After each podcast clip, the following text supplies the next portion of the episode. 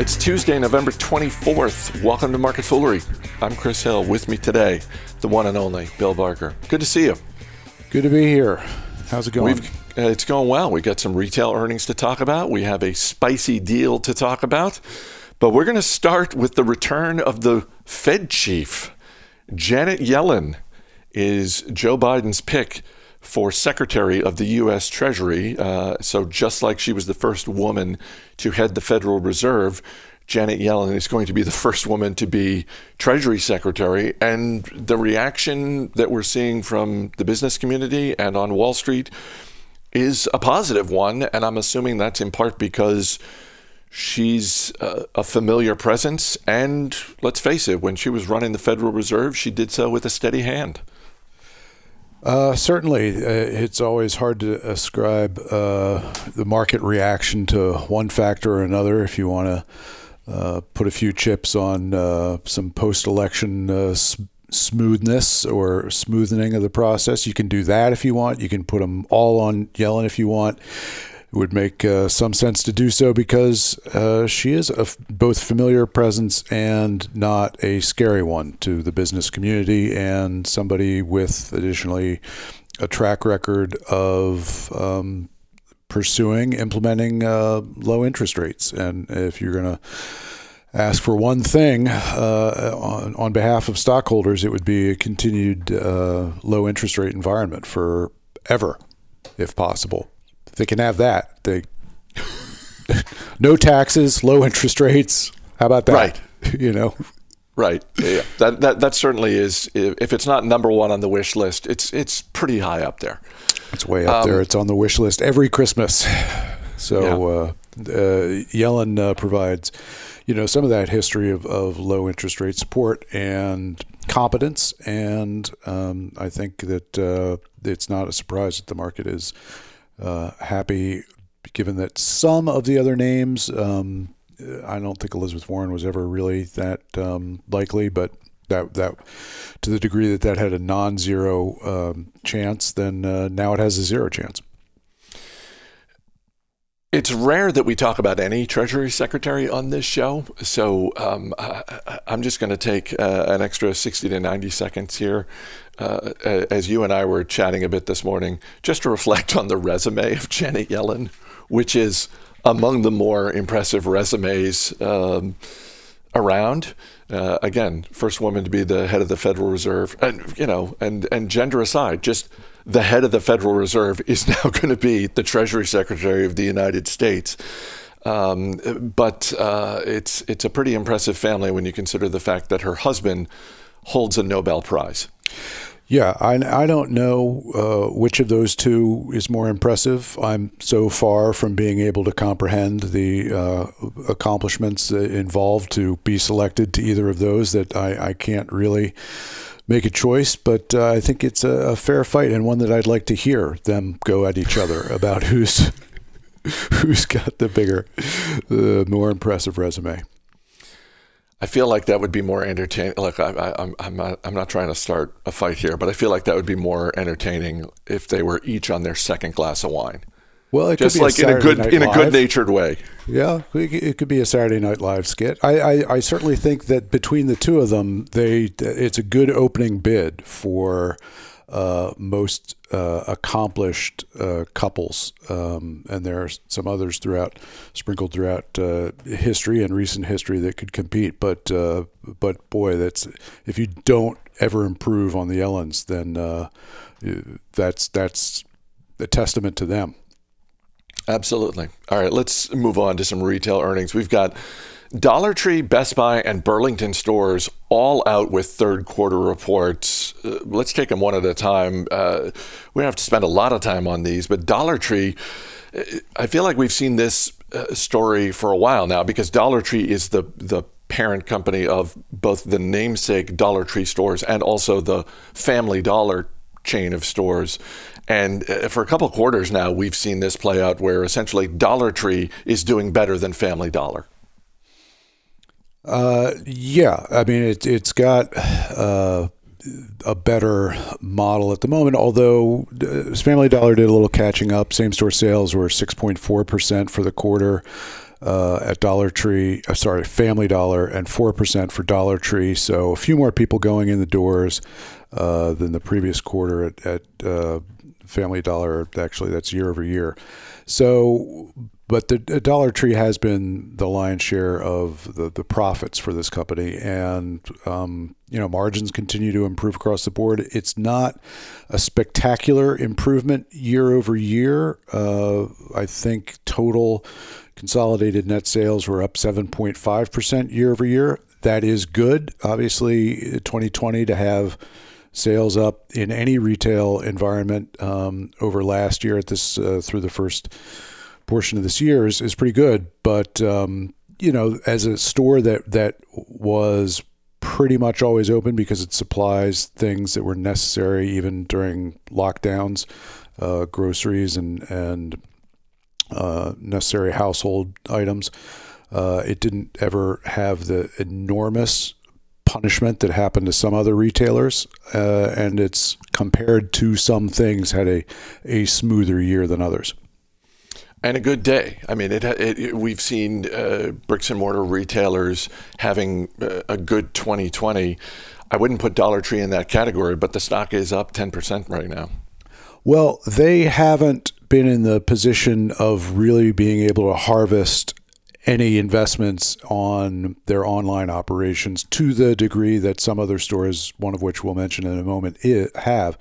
Um, you know, it's it's not the kind of thing that you would necessarily order as much online um, as as the materials you would need uh, on a day to day basis, and you know, given shipping costs and all that, they're they're just not going to ship dollar, two dollar, five dollar items um, profitably. So uh, there are other uh, companies that have made the investments. Uh, dollar Dollar Tree uh, does does have an online operation, but it's not not a huge part of, of the business compared to the in store portion. Speaking of online sales, uh, Best Buy's online sales in the third quarter rose 174 percent shares of Best Buy down about 6% today. Um, we, we'll get to the guidance part in a second, but just uh, in terms of the third quarter, this was really, really strong. Yes, yes. Um, it, it, when you think about both being in your house and what you need and want to be able to do, uh, boy, there's been a lot more TV watching and there's been a lot of uh, connectivity that you've needed. So upgrades of both laptops and modems and routers and, and just printers, uh, all that, plus the TVs that are being sold um, and, and audio upgrades. Uh, people are spending obviously far more time in their homes in a lot of cases than uh, ever before and are making technology investments. And Best Buy uh, has – uh, you know, because of the adjustments that it made to its business model several years ago, uh, they're in position to reap the rewards of that and are doing so again today. The stock isn't moving up, but it's you know it's had a strong year, so ticking down a little bit today, but just off of all time highs, really. I, that's what I'm assuming is what's going on with the stock. I, I mean, even with the drop today over the past 12 months, it's up more than 50 percent.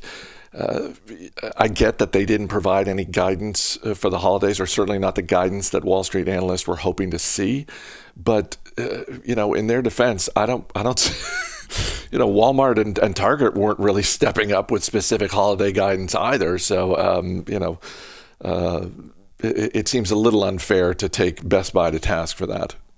No, I, will take their, you know, um, non-GAAP diluted uh, earnings per share increase of 82% year over year is uh, uh, proof enough of a of, of, a great year. And you know, there in in the multiverse that exists, there's a version where uh, Best Buy went the same route as as Circuit City and others that got squashed. But I mean, in Circuit City's case, largely by Best Buy, but also the fears that Best Buy was going to be Amazoned out of existence uh, didn't come to pass. Um, as I say, there are other versions of reality where that happened, and we're we're not able to, you know, look in on today's action and and be awed at the you know the, the job that they are doing and have been doing for about the past nine years. Third quarter profits and revenue for Burlington stores came in higher than expected.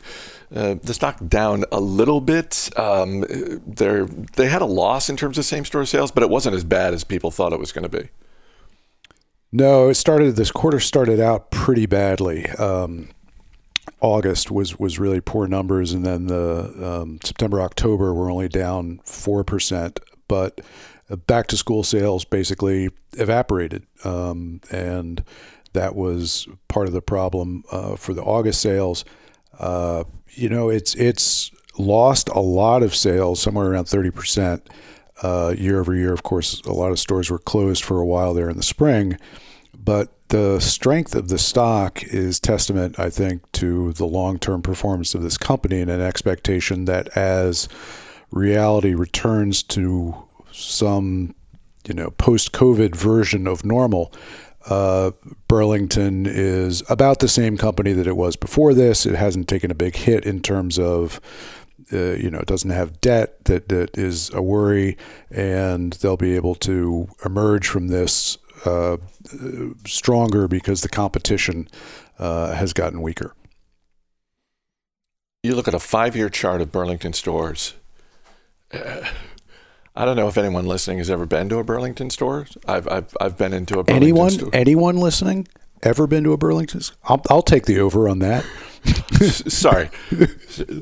Let me let me reset the time. How many? You, you really do have dozens of listeners, don't you? Maybe not even that. A, a, random selection of a dozen listeners will provide somebody who's been to a Burlington store in the past year, in the past twelve months.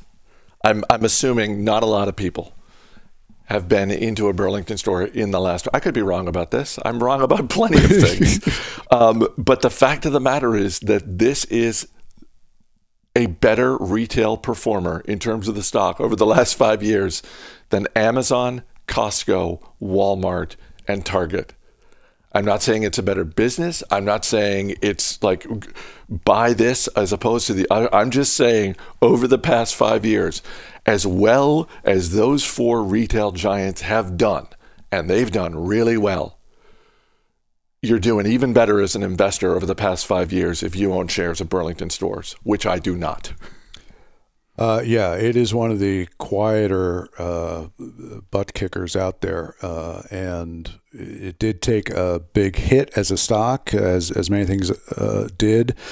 February to March was basically cut in half. That ended up being uh, for you know Burlington as as well as many other things a great buying opportunity for those that got in there at, at the bottom, and it's it really, as I say, a testament to uh, the trust that the market has in management here and the business model, the off-price uh, model that, that Burlington uses, um, because it, it has not been a profitable year for the company, and they are not yet able to point to really improving trends. Of course, uh, for something that was previously known, you know, for coats, there aren't a lot of people that are necessarily going to have to buy as many coats this winter if they're going to be stuck inside all the time. So uh, they have a better looking future than a present, uh, and their past is the reason that the future looks bright at all, I think. Three years ago, McCormick paid $4.2 billion to Reckitt Benckiser's food division to buy French's mustard and Frank's red hot sauce. Today, McCormick announced it is buying another hot sauce brand, Cholula, for $800 million. And shares of McCormick, uh, you know, you go back three years to when they made that deal. Um, I, I, get that it was a larger amount of money that they were shelling out to buy French's and Frank's, uh, but the stock was down that day.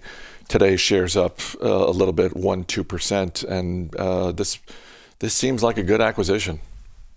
Yeah, as they go into uh, the flavors and, and fragrances uh, part of the the aisle uh, and expand, continue to expand away from the spices where they've already not quite cornered the market, although they have 20% of the global spice market, larger percentage of that in North America.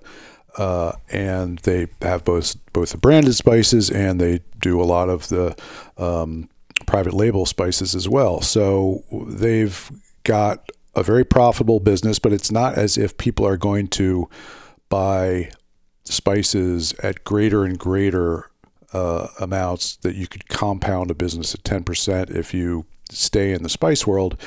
Uh, this year is good because everybody's at home, but uh, they are taking those profits and continuing to buy uh, sauces. And you know, you've got uh, you've got some strong opinions about these sauces. I know that. Well, yeah, I I, I, tweeted out this morning that um, this is this you know, Bloomberg had a story that I retweeted and I wrote a smart this is a smart acquisition that doubles as an admission McCormick no longer believes Frank's Red Hot can be the top global brand in the hot sauce category.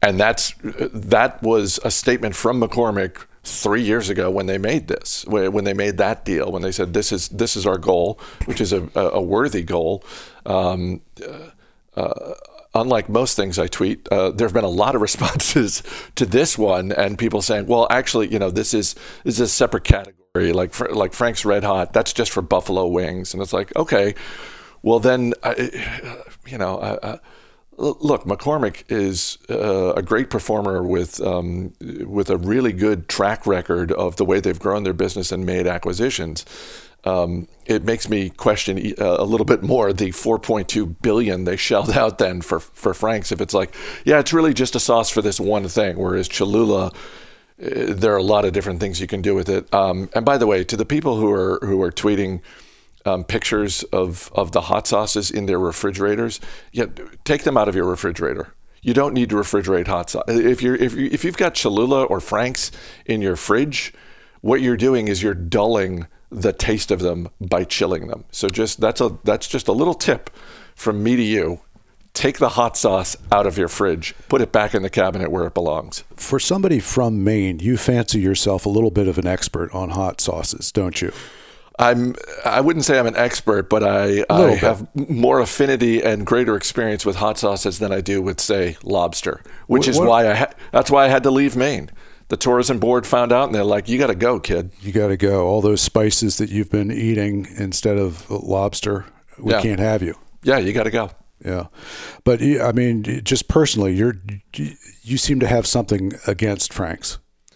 Uh, it's the consistency of it. It's it, it's it, it, it, makes sense to me that that people were saying no, you just use it for for buffalo wings. I'm like, okay, that makes sense to me because anytime I've tried to use Frank's on anything else, um, it, it, just it, the consistency is too watery. Whereas Cholula has a little bit of heft to it, which is one of the reasons I like it. You got it, got it in the cupboard right now. I do. Yeah. All right. Not in the not in the fridge. Got it in the cupboard. Which which brings it up to and, and we may now have gone into the tangent portion. Have we finished with the business news? Yeah, yeah. yeah for anyone okay. looking for more investing news, you can drop off now. Right, because you're just going to get angry uh, listening to where we go from here. Uh, but um, the, the whole spice thing. We were uh, today. You're you're a big fan of throwing away spices as, as quickly as possible. Correct. that, like that is an overstatement. when they get within a few months of the expiration date, you're jettisoning them. No, you, you, you made the comment uh, to me that there's there's uh, someone in your home to whom you're related by marriage who um, looks at the expiration date on spices and when they are past the expiration date throws them away and buys new spices. And i said i support that decision because the reason you have any spice is so that it can provide flavor. And over time they're going to lose flavor. Yeah big spices bought you off i see. Um, but there are, there are those I, that I don't I don't think the people at McCormick are necessarily thrilled with the comments I've made about their company. well, I, I, it's my position. You, you, should, you know, you can use those spices for uh, for a number of things other than just throwing them away. Uh, as I learned today, when I you could make handmade soaps with them. Apparently, according to some website that seemed to be uh, full of uh, do good ideas on what you could do with spices. Uh, sure, they've yeah. expired. Yeah, I I, I applaud uh, you know the ingenuity of anyone who says, well, we're not going to use this for food or cooking anymore, but we can use it for you know for soaps, for candles, for dyes, for whatever else. Um, and who knows, maybe that's like a secondary market for McCormick. For all we know, that they, have got that business going on right spice. now. Everybody, go in, throw away some spices. Here's what you can do with them, rather than creating trash. You can make potpourri with them. Right. Strike a deal with L Brands. Get some of those uh, McCormick Spice branded candles. Or soaps. Now you're talking. There now you're go. Talking.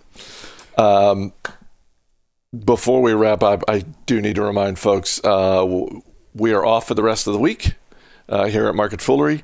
Um, but if you're not already listening to David Gardner's uh, Rule Breaker Investing podcast, check it out when that episode uh, hits the podcast feeds on Wednesday. Um, hope everybody has a safe, happy, and delicious Thanksgiving Day. And of course, on Friday, the Thanksgiving special episode of Motley Fool Money will hit podcast feeds. And I say special because it's the one episode of the year where we have a sound effect. I mean, does that drop like right at midnight or something for those that are uh, just just waiting for it? Can you do that? For that? those who are sick of their family to the extent that they gather with family and they're like, I'm, I need to go for a walk and listen to my show. I, it's not going to hit at midnight. It is going to hit earlier in the day, though. Normally, it, it, it hits feeds around five or six o'clock Eastern time, and I think it's going to go out at noon on Friday. So, something for people to do on Friday. There you go. Bill Barker. Happy Thanksgiving. Thank you. You too. As always, people on the program may have interest in the stocks they talk about, and the Motley Fool may have formal recommendations for or against, so don't buy or sell stocks based solely on what you hear. That's going to do it for this edition of Market Foolery. The show is mixed by Dan Boyd. I'm Chris Hill. Thanks for listening. We'll see you next Monday.